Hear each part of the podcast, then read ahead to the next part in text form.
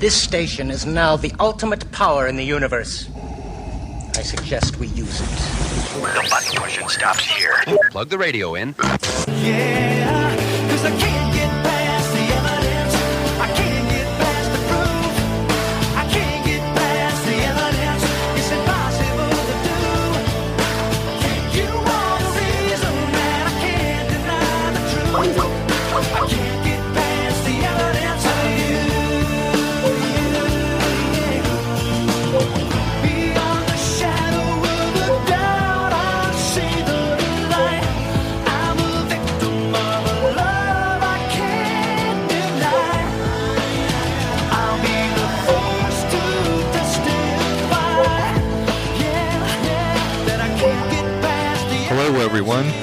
Once again, it's time for Evidence for Faith, the Christian Evidences and Worldview radio program, where we give you the evidence that shows that Christianity is true and we help believers become thinkers and thinkers become believers. Hi, I'm Kirk Hastings. And I'm Keith Kendricks. Hello, Keith. Hey, Kirk. Okay. We uh, just barely got on the air there from the football game, but we made it. All right. Okay. Well, I hope you welcomed everybody to Evidence for Faith. Yes, I did. We're going to be continuing our talk on evolution and the problems with evolution. Kirk, I know this is a topic that's near and dear to your heart, having written a book on the topic. Yes, it is. And for me, it's been a lifelong study, having studied it for 30 years. We've been getting So- some good email responses and stuff too to these programs the last couple. Yeah, yeah, we have. Um, do you have a copy of Bob's Cowboy Bob's? Uh, No, I don't have it in front of me. I did read it though. all right. Well, people might remember that one of our listeners is Cowboy Bob. We've read a few of his emails in the past, and so he wrote to us also because evolution and the arguments against it are near and dear to his heart too.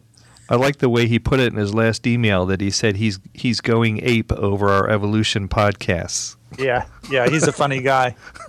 So, and he blogs on the topic too. He's got a blog called piltdownsuperman.com. So, piltdownsuperman.com, if you'd like to see more about the evidences against evolution, check that out. I've checked it out several times. Looks like a great blog. He does a good job there. Piltdown Man being one of the famous hoaxes, uh, evolutionary hoaxes. That's right. Uh-huh. That's why that's why he named it that. Yep. Yeah, I think Piltdown Man, if I remember correctly, it turned out it was all based on a single tooth, and then that tooth turned out to be a pig's tooth. yeah, either a pig's tooth or an orangutan's jaw, something like that. Yeah, but uh, Well, there've been a scientists were couple of- fooled for years by it. that's right. Yeah, there have been a couple of frauds, and so it's hard to keep all of them straight. He's written us a long letter, so I can't read all of it, but he did want to throw in his two cents on some of the topics that we were talking about, so I thought I'd read those. He said, You brought up Darwinism cannot explain complexity. I want to add that it cannot explain sexual reproduction, since asexual reproduction makes much more sense. Nor can evolution account for consciousness itself. When I point some of these things out, people will wave the problems off and say, No, not a problem. This reminds me of the Black Knight in Monty Python and the Holy Grail when he has his arm cut off. When King Arthur says, Your arm is off, he says, No, it isn't. But, you remember that scene? Oh yeah. That's a great scene.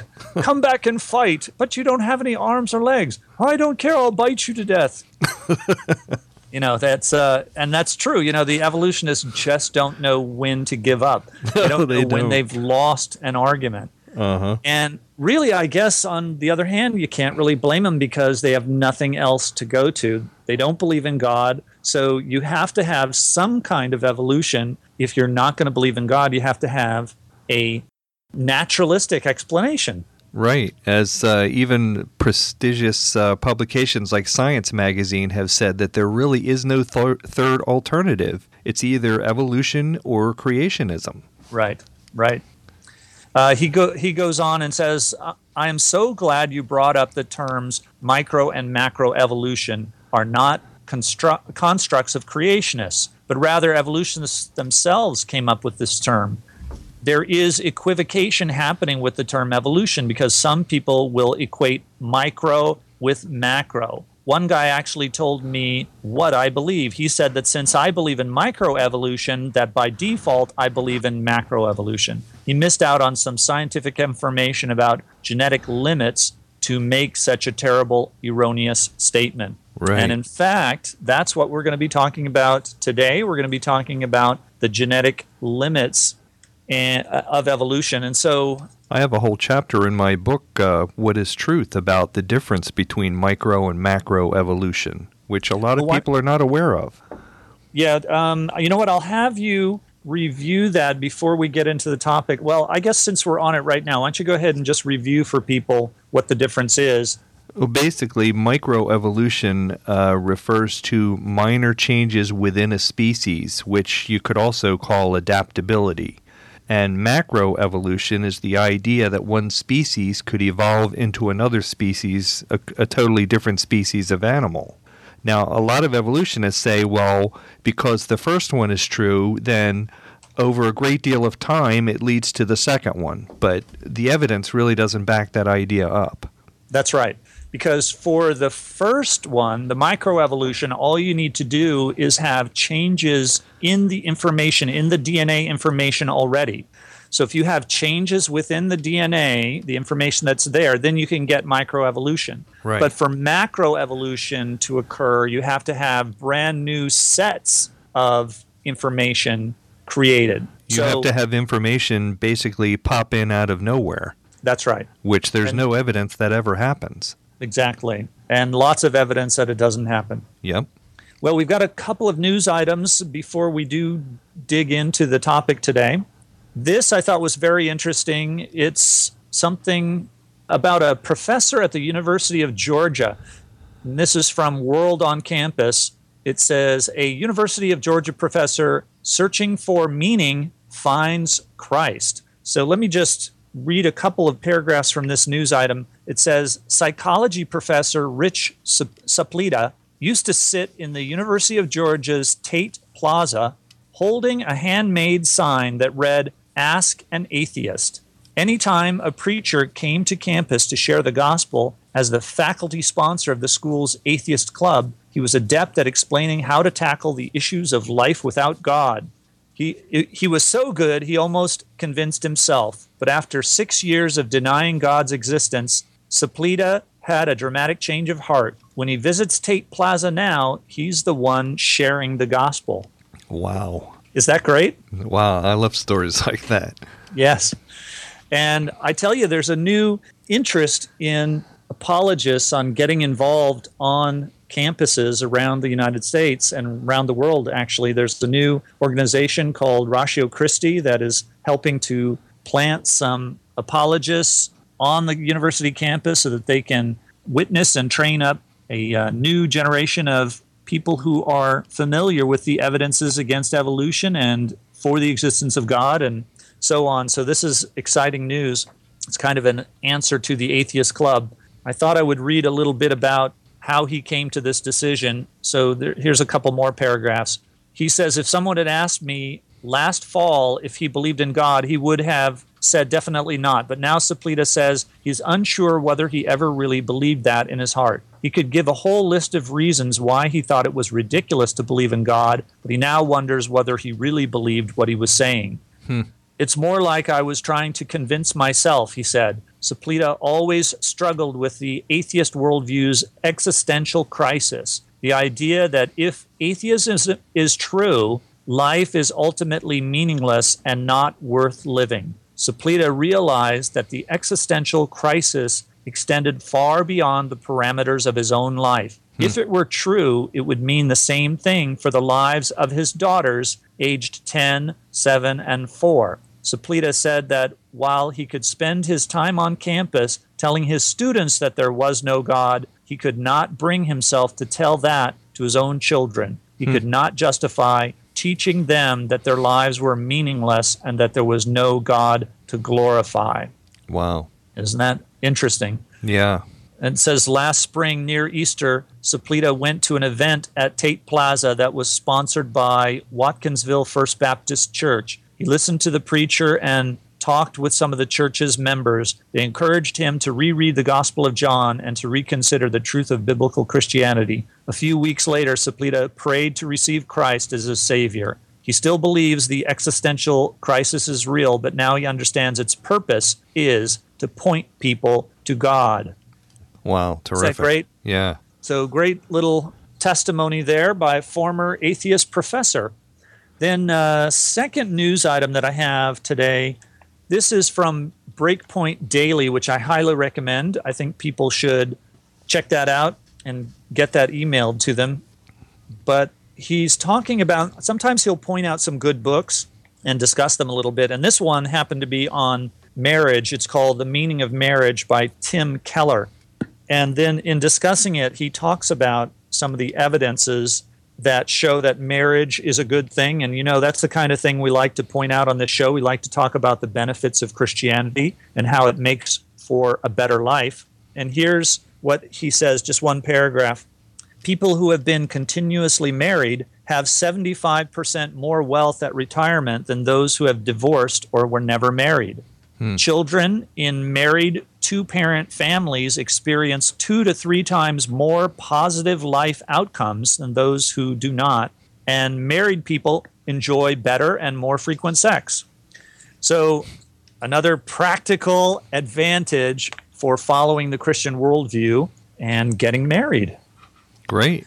So that means I've been married for over 22 years now. I didn't make a mistake doing that, huh? That's right. You are better off than you would have been.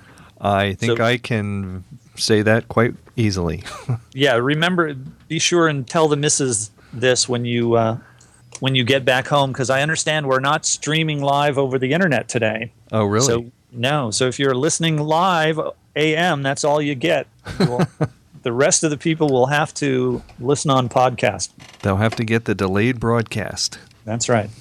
Well, Kirk, I think there's one more thing before we get into today's topic, and that was that I had the opportunity to go down to Charlotte for the National Apologetics Conference, which Yes. I wish you had been there with me. It was really good.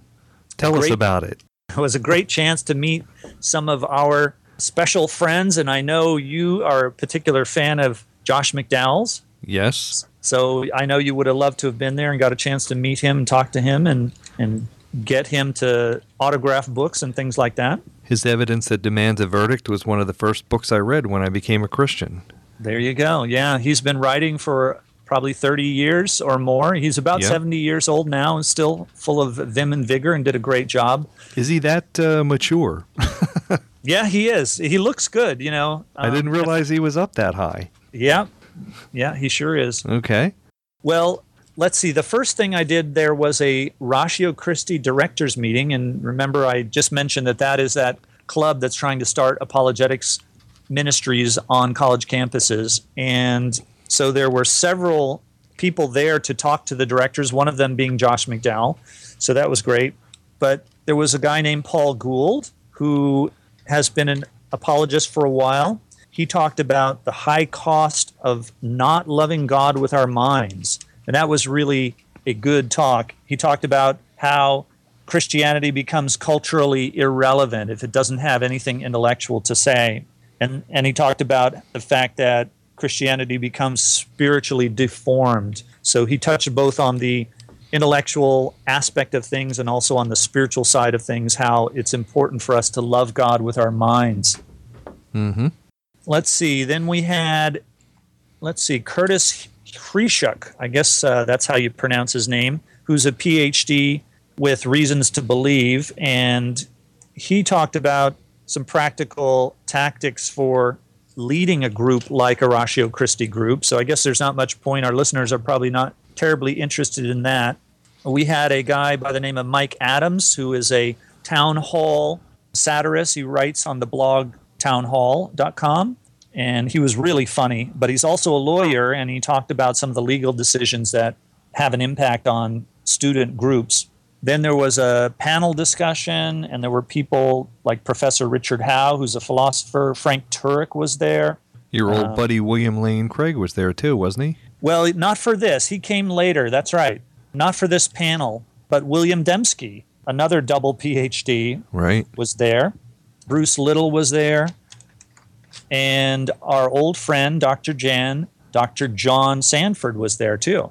So he's the geneticist that we interviewed a couple of years ago, and he was on this panel. So it was a time of question and answers from people on some of the issues that come out for starting these atheistic or anti-atheistic ministries. So that was a that was a really good evening. Then let's see. The next day, I signed up for several of the courses that you could take. There were about the first day. Each hour, you had a choice from diff- about ten different classes. So it was really amazing. In fact, if I could just reach a minute here, I'll just give you an idea of some of the things that were on the list. And oh, this probably, I have the program here, but this probably doesn't list out. No, it doesn't. Unfortunately, this one didn't list every single. Well, I was going to impress everybody by listing like 10 different classes that you could have gone to all at once. Hmm. but regardless, that was each hour of the day. There were 10 different courses that you could pick from and go to a different room in this massive church that was also a Christian school. So there were a lot of rooms around. I But hate lots of- conferences like that though. They give you so many choices and you can't go to them all. Mm-hmm. And there's always like you know you go to one and it's like there's another one that you hate to miss. Right. Exactly. And uh, now, fortunately, some of them they repeated, so you could go to it again at a later time, but very few of them did. So most of the ones that I wanted to, you know, you get that one hour where you've got, you know, maybe one item that you want to go see, and then the next hour there's four things that you want to see, and you have to pick. So it's no good. yeah.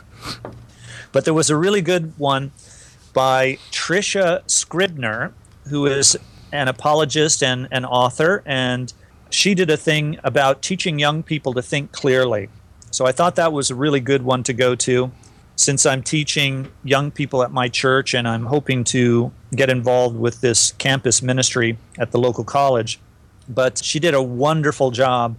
And so I made notes. It's most of the stuff I've taught in the past because we've done, as you know, we've done things on critical thinking skills and the laws of logic. But there were a few items that she emphasized that I have not emphasized in the past. And so I made note of that. One of the things is the exclusiveness of truth. You know, we don't realize that when we say something is true, we are by definition automatically excluding everything else. So, Kirk, if I tell you that my car is blue, that truth claim is excluding all other possibilities. Mm-hmm. So I'm saying when I tell you my car is blue, I'm also telling you my car is not red, my car is not yellow, my car is not green, etc., etc., etc. Right. And this is something that people have to keep in mind. It it really is a good way of showing the nature of truth. So when you're saying something's true for you, but it's not true for me, n- no, that's not. If you're making a truth claim, it's exclusive. And the same with Christianity. If we say Christianity is true, we're saying other religions are not true, at least not in the same way. At least So, in um, in the ways that they disagree with Christianity, they have to be wrong. That's right. That's right. Because truth is the reality around you, it's the nature of the reality around you, and that is only one way. And really, when you get down to it, the basic truth of Christianity is that God visited us as a man, and that man was Jesus Christ. And every other religion, to some extent, denies that claim and says that no, he wasn't God, or he was just a prophet, or he was just a smart man, or he was this, or he was that. But they That's right. they deny that basic claim. That's right. So that was a very interesting talk that I went to. I I went to one by Professor Richard Howe, also called Answering Popular Atheism. This was really good. He went through some of the rhetorical arguments that we've had to face online in our debates with some of the atheists we've debated. In fact, uh, you might recognize some of these. Kirk, here's one. Number one was atheism is not a belief. Okay, you know, pretty ridiculous statement. Number two, I only believe one less God than you. Number three, science flies you to the moon, religion flies you into buildings. so those were some of the rhetorical arguments for atheism. And then he went over some of the scientific arguments. Christianity has always stood against science. Christians reject science. Be, oh, because the earth is no longer the center of the universe. You know, you've heard that one. Uh huh. Let's see, what else did he say here? Most scientists are atheists. Then they have these different philosophical arguments too.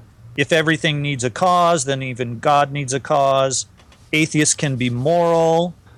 So, some of the standard arguments by atheists he went over, some of the more popular ones. These are not the real elite intellectual arguments that you sometimes hear about. These are just the ones that are in like all the popular books that are out there that are making the bestseller lists. Right. And you know, they're they're all ridiculous. We've all tackled we've tackled these in the past, and I'm sure we'll tackle them again in the future.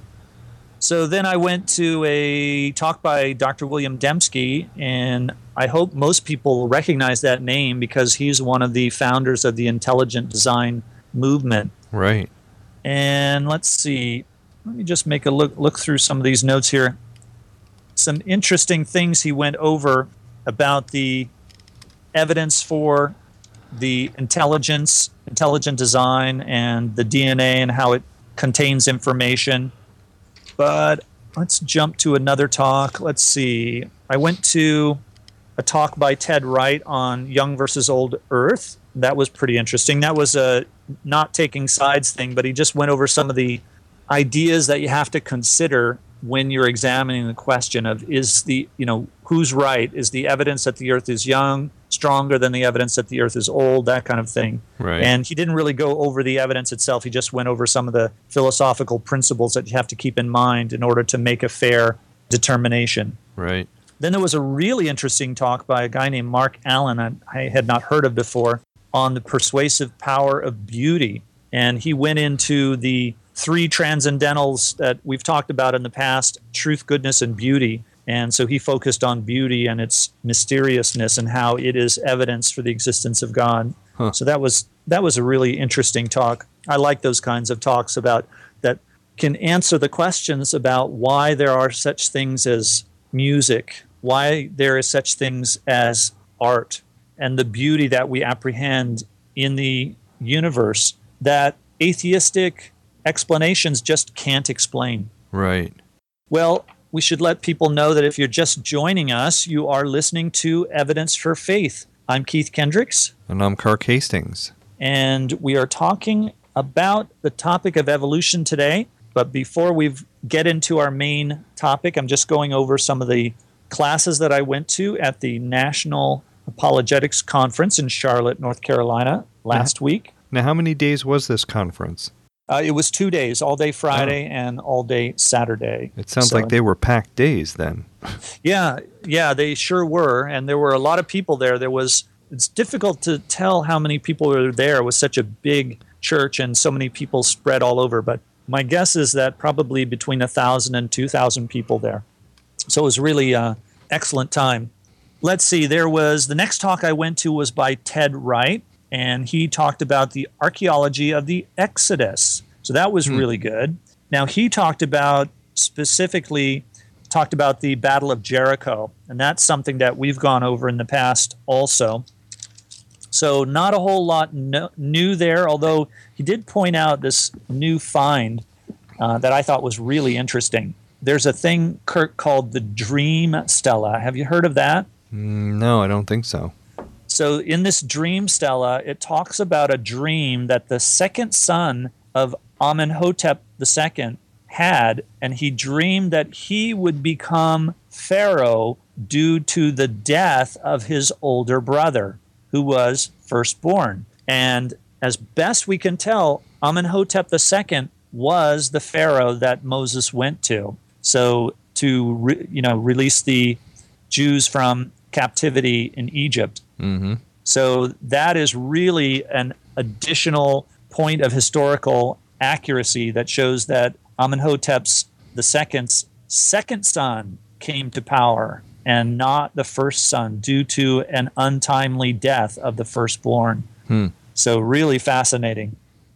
Yeah, I just finally broke down and bought the Ten Commandments on DVD the other day. I'll have to watch that. Oh, there you go. You mean the old movie? Yeah, Oh, great. believe it or not, I that I haven't owned it before, but I just got it the other day. So All right. Well, it's I'm it's worth watching over and over again. yes, classic movie. Yep. They don't make Yeah. them like that anymore. No, they don't. Then the old the are the uh, next talk I went to was by Josh McDowell, and that was very interesting. He did a talk about the pervasiveness of pornography on the internet and how much it's affecting people, and the number of addicted persons now is climbing exponentially, and it's even affecting Christian kids. It says here, I think he said 55% of Christian kids are regular users of pornography. wow. So he was giving us a warning, and then he gave us several guidelines of what we could do about it.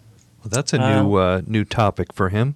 Yeah, it is. He's been looking at it pretty intently recently. He spent, he said, over $100,000 his ministry did in collecting data and statistics and doing studies to find these numbers. So so it was very very interesting.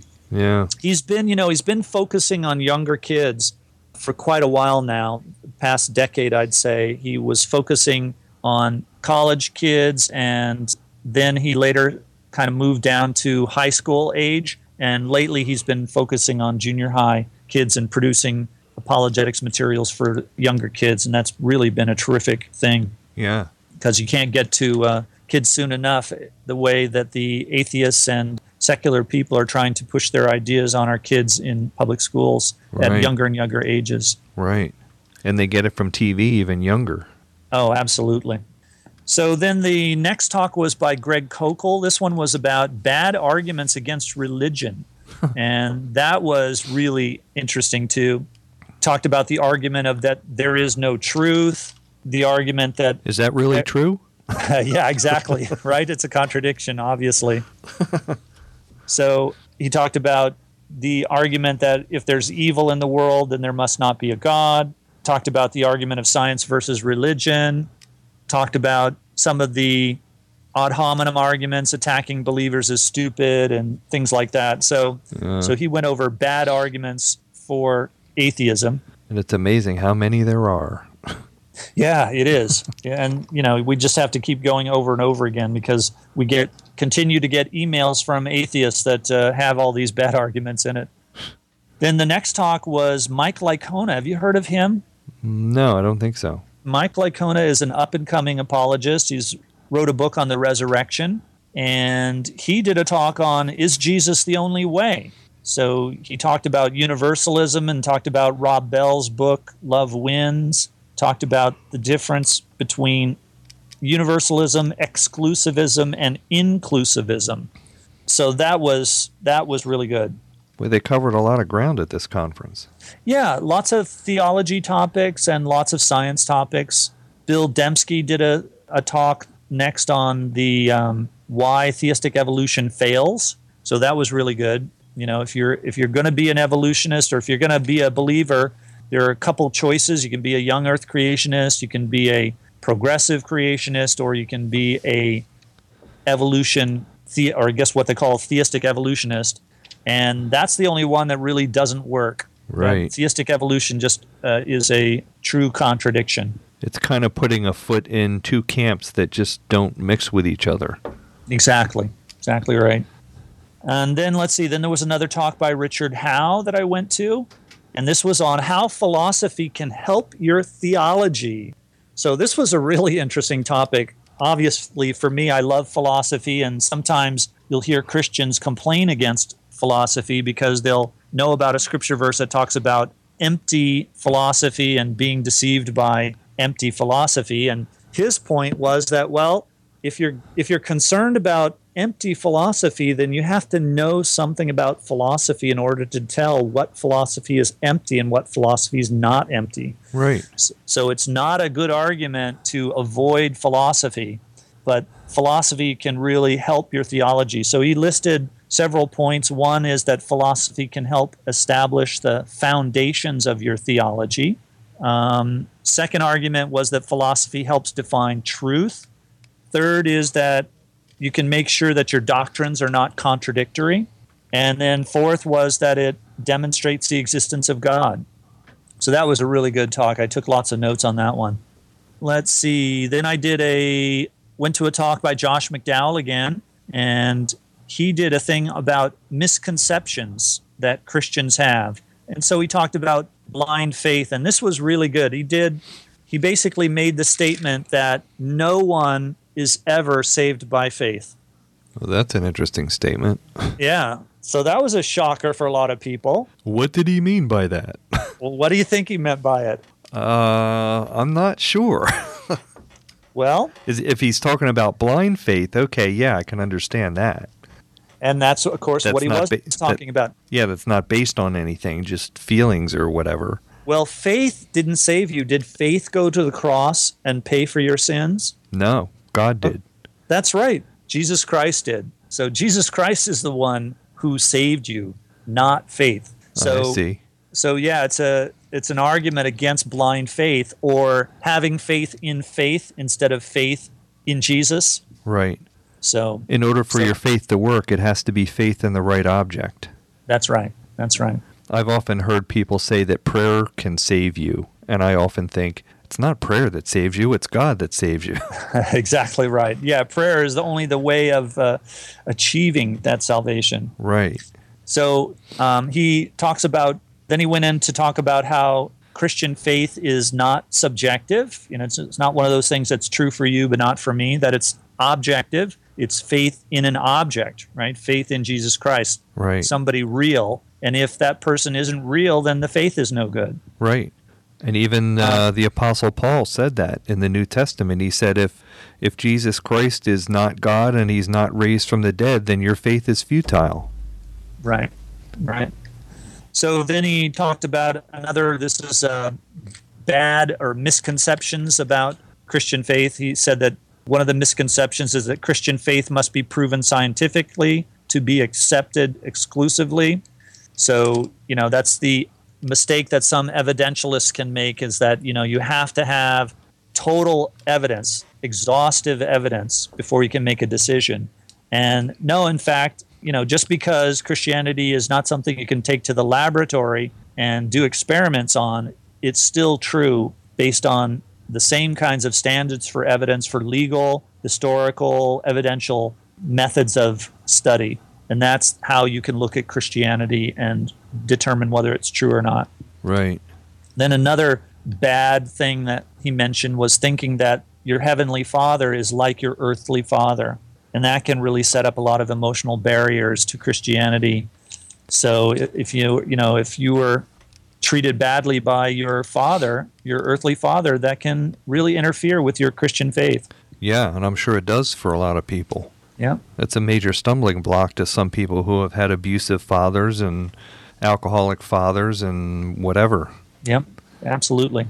Then there was a talk by William Lane Craig about the argument of if evil exists and God does not exist, and we've covered that in the past, so there's no reason to go over that again. Right.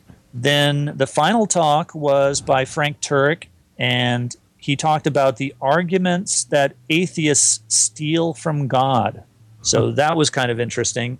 He's a thought provoking uh, apologist, Frank Turek. I recommend any of his books and his radio program and podcast too. But he talked about some of the arguments that atheists will use. For instance, that there's no free will. Talked about how you can't trust reason. You know, the atheists want you to trust reason, but if atheism is true, then you can't trust reason, reason because you're basically nothing but a smart monkey brain. you know? Or you're just a, a conglomeration of cells and DNA and whatever and whatever, and you know you can't determine truth. Exactly. That's exactly right. Yeah, the uh, rules of logic really don't apply if you are if your brain is been developed by random chance. And if that's true, why are we listening to them? exactly. There you go. That's a, that is a good argument. That's what I always like to say when I hear that kind of an argument. It's, it's like, well, then why am I listening to you then? Go away. Right. That's right. so he talked about argument from information, argument from morality, the argument from evil, and then the argument of, about science. So that was a really terrific, terrific conference that I went to, the National Apologetics Conference. Sounds like it. Well, if you're just joining us, you're listening to Evidence for Faith. I'm Keith Kendricks, And I'm Kirk Hastings. and we are going to start talking about evolution and the limits of genetic information. Is it true what the evolutionists say? Is it true? Can DNA just slowly mutate bit by bit and slowly change from one type of a creature to another type? Is that possible? And can it make advancements while it does that? Exactly. Well, the short answer is no, it can't. There are limits to genetic information. And this is something that breeders know very well. Breeders always reach limits when they try to create new breeds. Sure. You know, you create a, a big dog, you get a Great Dane, or I assume a Great Dane is the biggest dog, I don't know. But you keep breeding, breeding, breeding, and you just get to a limit. And things start to fall apart on these very specialized breeds. You find out that, for instance, I believe uh, Great Danes have back problems. They also don't live very long. They have, you know, these genetic issues that start popping up because the breeders have sub-selected the genetic information that was available to the whole gene pool so much that these animals that are have reached the limits and there's just no further that they can go. Right. And this is with all the experimentation that's been going on in this area for I don't know a couple hundred years or more now, wouldn't you think that by now, if if one species could mutate into another, that we would have found a way to to change to create new animals by this Oh, time? Yeah, exactly. Can you imagine a breeder, you know, who's breeding say chihuahuas? Doesn't a chihuahua sort of look like a little cat? I mean, why can't a, a breeder breed a chihuahua into a cat? Yeah, like a hairless cat. Right, right. it wouldn't take very much, would it? no, not really.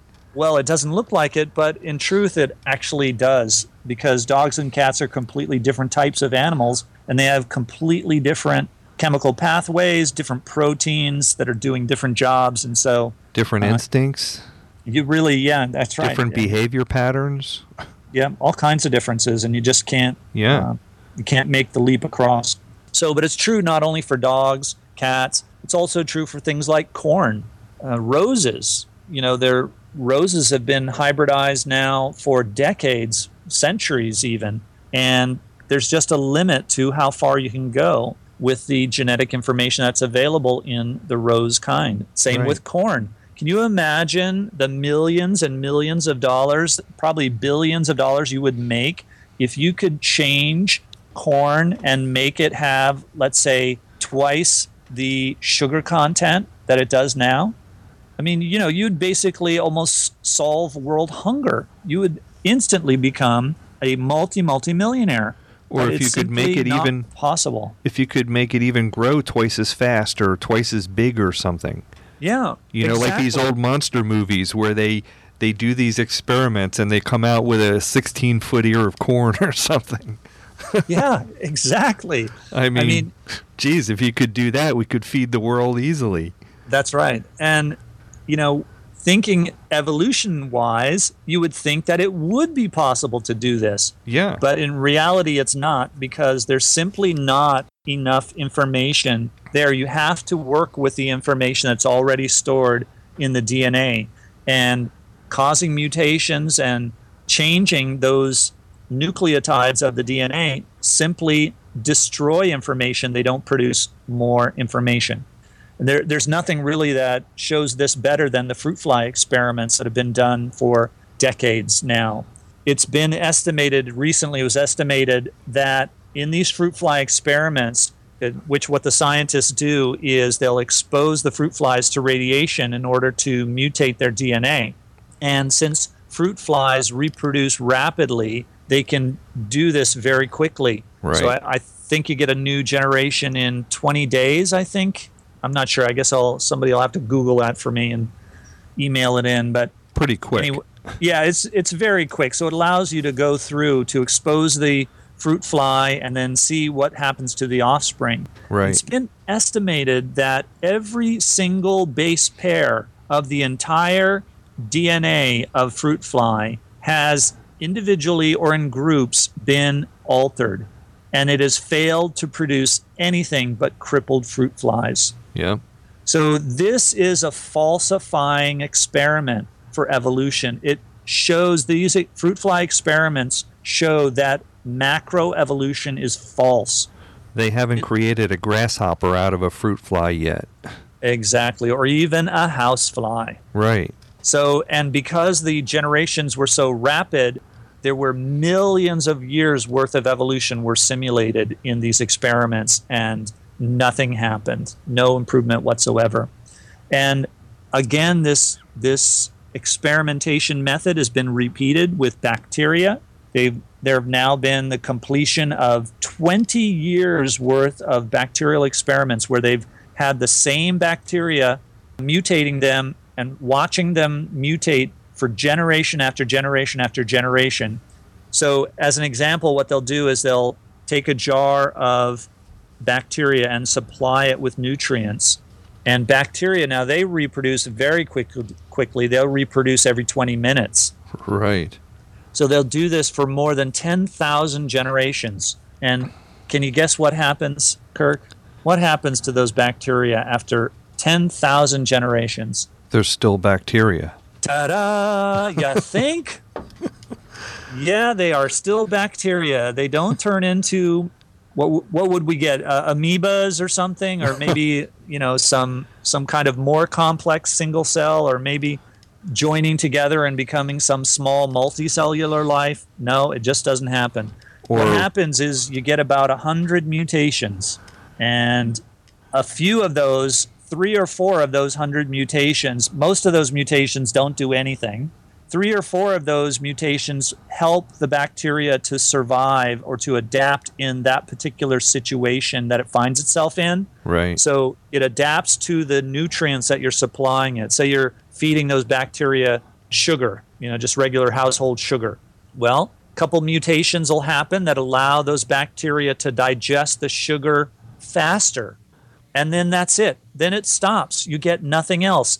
And what's interesting, this is really interesting, is that most of the mutations occur right away and then they trail off. So those 100 mutations, the vast majority of them are happening right away once the bacteria get into their new situation of being trapped in this jar, being fed this specific nutrient, and then the mutations just fade away. Right. So this is a clear indication that those mutations are happening because they're designed to happen. They're engineered to happen right at the time that the bacteria goes into a new environment. So when the bacteria is exposed to stress, it re engineers itself to adapt itself to that new environment. In fact, one of these experiments actually showed that the bacteria would sample the environment and turn on the genetic information that it needed to digest the specific kind of sugar that it was being exposed to. Right. So, this is an incredible discovery. It shows that the genetic information that's there inside the, the bacteria is actually designed to re engineer itself so that it can adapt to its environment. But then it's interesting. I think uh, in some of the recent material you've supplied me with on this subject, these experiments also show that when they, when these bacteria, for instance, re-engineer themselves to, you know, their their new circumstances, that eventually, if left to themselves, they will go back to their original state again. Yes, that's exactly right. And it's if they are, say, they, they have to be able to, they either have to be returned to their previous environment. So, in other words, the nutrients that you're feeding them, you know, are no longer supplied and they you release them into the wild, then they will resort back to their wild state. Right. So that's really true. And that's that is another clear genetic truth that proves that evolution is not true. So again, the the tendency is not change in a permanent sense or advancement or evolution or whatever. The tendency is to remain what it is. That's right. Over the long term, over the short Right. term, you can see advantages. I mean, it's clear that when they were done with their 10,000 generations, that this new this new bacterial generation was better adapted to the particular situation it was in. Right. So that is positive, but it's positive because it was based on information already within the bacteria. It didn't create any new information that allowed it to digest the, the new nutrient better. Right. And even there's even a limit to that though. If you try to feed it poison, it won't adapt to the poison. There's only Well- certain things it can adapt to because it has the capability of adapting to that. But other things it can't adapt to. Well, believe it or not, even that is not really true. Bacteria do, in fact, adapt to poisons. And- Really? And, that, yeah, that is where we get these bac- antibiotic resistant bacteria. So the, the antibiotic is absorbed into the bacteria, thinking that it's food. It digests it, and that breaks down the product and releases the poison inside the bacteria, and that's how the antibiotic kills the bacteria. So if there's a mutation that occurs to the bacteria that destroys some of the information within the bacteria and prevents it from being able to eat that certain type of or break down that certain type of chemical, then it will no longer, the poison now no longer affects the bacteria. But see, Kirk, that's a loss of genetic information Right. even though it temporarily helps the bacteria to survive in a new environment, an environment full of poison, still that bacteria, all in all, is worse off. You put it back into its wilds, to the wild, and it will die off or it will merge back to its previous state. Right. I guess what So- I was really thinking was how so many like um, types of creatures have gone extinct over thousands of years that they simply got to the point where they couldn't adapt anymore and they just oh, absolutely. go out of existence. That's right. That, that's absolutely true. And it's most likely going to be these kinds of highly adapted organisms that are going to go extinct because they've lost a lot of the information that was available to them in the entire genetic pool. Right. So if you if you were going to, for example, let's say the Earth was uh, near destruction, we had to create a spaceship ark, a spaceship Noah's Ark, and you had to pick what species you were going to take on that ark, and you didn't have room. Which which dog are you going to take? Are you going to take a Great Dane? Are you going to take a Chihuahua? No, what you should take is you should take the kind of animal that was most like the original dog kind. So in this case, you would take a Middle Eastern wolf. Right. So we know that genetically, all the dogs came that we have in the world today came from the Middle Eastern wolf. Right. I've so heard that. you would take that, and that that animal would be most likely to have most of the gene genetic information to make all the other dogs. Right. Yeah, that Say- makes sense. Yeah. Same as uh, apples, you would take the Kazakhstan apple because, as far as we can tell, apples originally came from Kazakhstan from that those apples that are there. In other words, you would take basic kinds. Yeah, exactly. And you'd try to find the ones that were the most wild kind, Right. not the most that were the most purely adapted to specific niche environments. right. You'd want you want the one that has the most genetic information. right. Okay. So it turns out, Kirk, that these these changes that we see tend to be cyclical, you know, or or cyclical in nature, and they demonstrate that what's really happening is microevolution and not some kind of change into something bigger. So, for example, Darwin's finches, the beak sizes changed. Well, he noticed that they changed, and he wrote it up, uh, you know, and it turns out that they change over time and then they change back again. So they'll change from small to big depending on the local weather patterns right. or peppered moths. You know, we we thought that it was the smog being on the tree trunks that caused peppered moths to change color.